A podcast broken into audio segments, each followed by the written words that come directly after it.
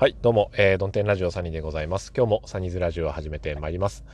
えー、今仕事の帰り道に車の中からお届けしているラジオになります。朝通勤中に2本、帰り道にも1本から2本、毎日配信をしておりますので、えー、更新頻度が少し高いので、えー、番組クリップの際にはご注意ください。えー、通知がたくさん届きますので、よければ、あの、どれか1個だけのコークじゃない、えーコークってコーラじゃないですかね。えートークをクリップ、えしていただいて、えー、そこから番組ページに飛んでくると更新通知が1日に45回飛んでこなくて、えー、穏やかに過ごせるかと思います。ちょっと仕事帰りで滑舌が悪いんですけどもご容赦くださいませ。ということで、えー、今日のテーマは大腸内視鏡検査。非常に、え多岐にわたるテーマを取り扱うのがこの、え思いつきどん天サニーズラジオの特徴の一つだと自負しておりますが。あのあさってなんですよ。うん。まあ、以前の配信を聞いてくださった方は、えー、ご存知かもしれませんけど、そうでない方もいらっしゃると思いますので、あのー、4月のね、初めの第1週の時ぐらいに、お腹が痛くなりまして、えー、晩ご飯食べた後ですね、なんか腹痛いなと思って、ちょうど喉越し生を一缶、あ、金麦かな？あ、一缶開け、開けようとしたんですけど、それもなんかお腹痛くなってきて途中で、えー、食後にもうすぐ横になろうと思って横になったんですけどもどうにもこうにもまあたまらんということでトイレに駆け込みましてね、えー、そこからトイレの中で多分ね20、2、30分、えー、頑張ったんですけどもあお食事中の方は、えこの辺でストップをしておいてください、え5秒ぐらい待ちましょうか。で、えまあ、その結果なんですけどもね、あのまあ、出血しましたと、うん、いうことで、えやべやべえんじゃねえのこれと思って、えー、パターンは2つ、えー、1つはあのー、まあ、いわゆるお尻周辺の問題、えー、ともう1つは、えー、お腹の中の問題なんですよね。でそれが結局お腹の中の問題だったんですね。虚血性大腸炎っていう。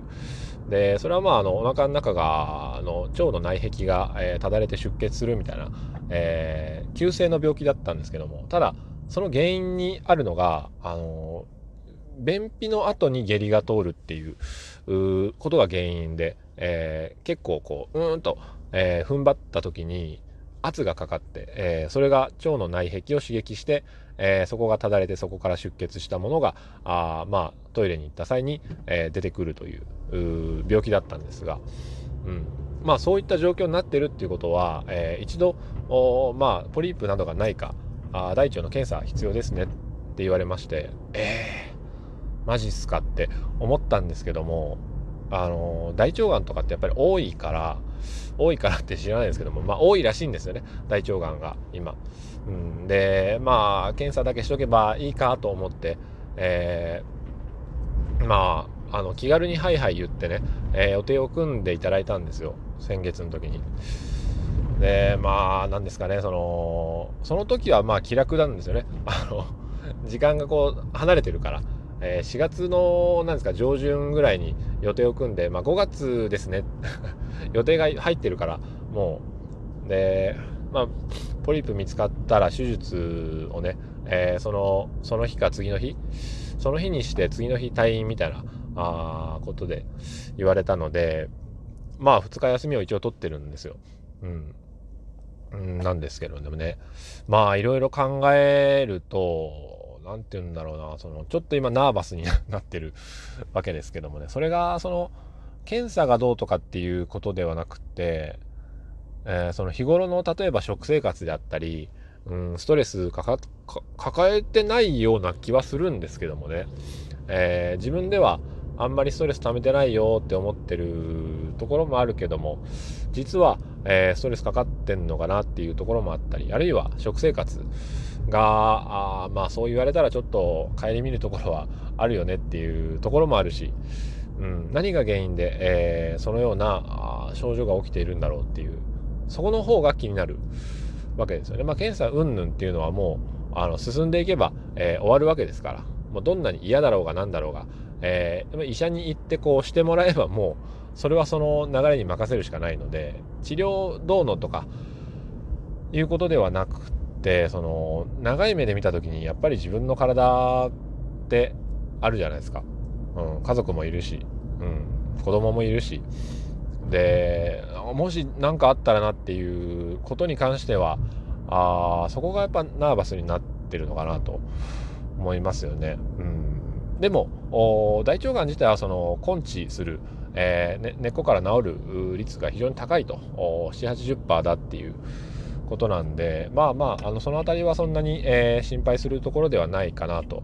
思うんですけども、うん、それよりもやっぱりえー、それを生み出してもしね、あのポリープとかがあったとか、えー、まあその悪性でないにせよ何かがあったっていうことであればあ事実、まあ、まだわからないですけどね検査をしなければ。っていうことであればあ自分のその習慣的な行動の中にその原因がああるということになってしまいます。うん、だから自分のやっぱり日頃の生活を見直さないとなって何かあるごとに思ってきたんですけどもやっぱりそれが本気にならないっていうのは自分の身に、えー、改めてこう降りかかっていないからなのかなと思っ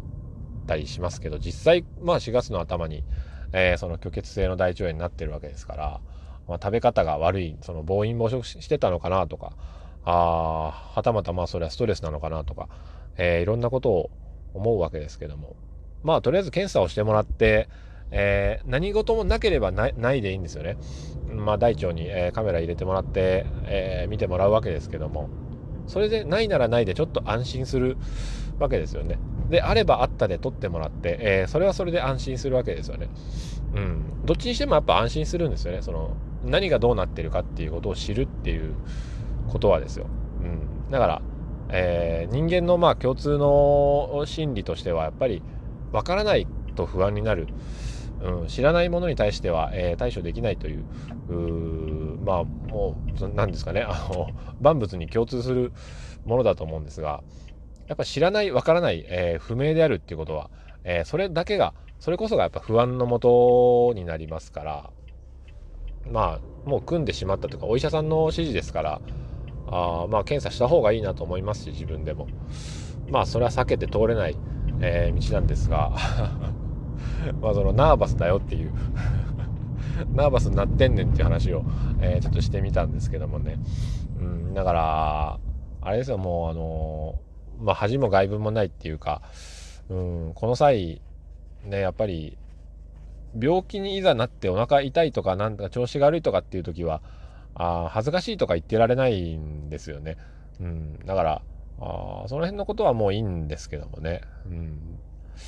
まあただ何でしょうあの明日一日こう検査食ってやつを前日は朝昼晩食べて、えー、夜かな夜か夜かなんかに下剤を飲んで、えー、腸の中をすっきりしてで朝は朝で病院行ったら行った時にまた下剤を飲まされてですね、えー、まあ、すっきりした状態で検査をされるらしいんですけどもね。まあでもあれもだいぶそのお医者さんの腕によるところとおまあそこまで痛みがないよっていうふうに書いてるところもあったんでまあそれが果たして実際どうなのかっていうことは、うん、まあ経験者は語る的に、えー、また事後事後報告できればなと、え、思っておりますので、えー、まあ体のことですから、うん、やっぱりあのコロナにしてもそうですけども実際経験した人にしかわからないものっていうテーマがあると思うそれがやっぱ体のことってそういうのが多いと思うんですよね。うん、うちの奥さんは、え、僕のように喘息もないし、え、息子二太郎みたいに喘息ないからあ奥さんは多分喘息のしんどさってわからないのは当然なんですよね。だから、えー、そのそれが分かる自分が、えきちんとしてあげないといけないなっていうところとまあ逆に、えーまあ、奥さんがあのになってみないとわからないっていうことがたくさんあるので、え、僕にもわからないことがあるわけで、うん、なんでなんでしょうね。その まあそんなことですから。あちょっと あさって、えー、大腸内視鏡検査に行ってきますっていうお話でしたのでまたこの話よりはあの続編をですね、うん、どうだったかっていうところの方をえー、また聞いていただければなと思います。えー、こんな、あまあ、どこぞの、どこの誰べえかもしれない、えー、馬の骨の、えラジオでございますけども、たまには役に、お役に、え立つことができたならば、あ幸いでございます。真面目か、ちょっと、ちょっとナーバスでございました。それでは、えー、今日も晴れやかな一日を。さよなら。